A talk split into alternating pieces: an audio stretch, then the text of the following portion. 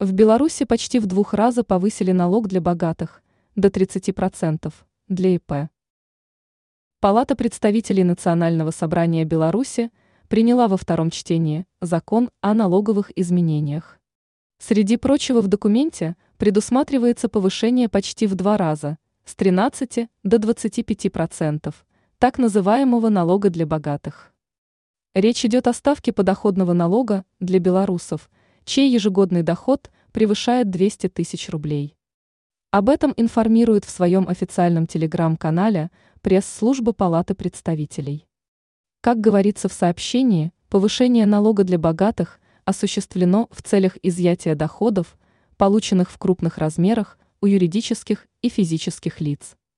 Для юрлиц новая ставка налога 25%, будет действовать в случае, если их ежегодная прибыль превысит 25 миллионов рублей. Аналогичная ставка установлена для физлиц в случае, если их ежегодные доходы превысят 200 тысяч рублей. Для индивидуальных предпринимателей ставка подоходного налога составит 30% в случае, если у тех будет зафиксирована воловая выручка на сумму более 500 тысяч рублей. Кроме того, при таком раскладе – последует прекращение со следующего года их деятельности в качестве ИП.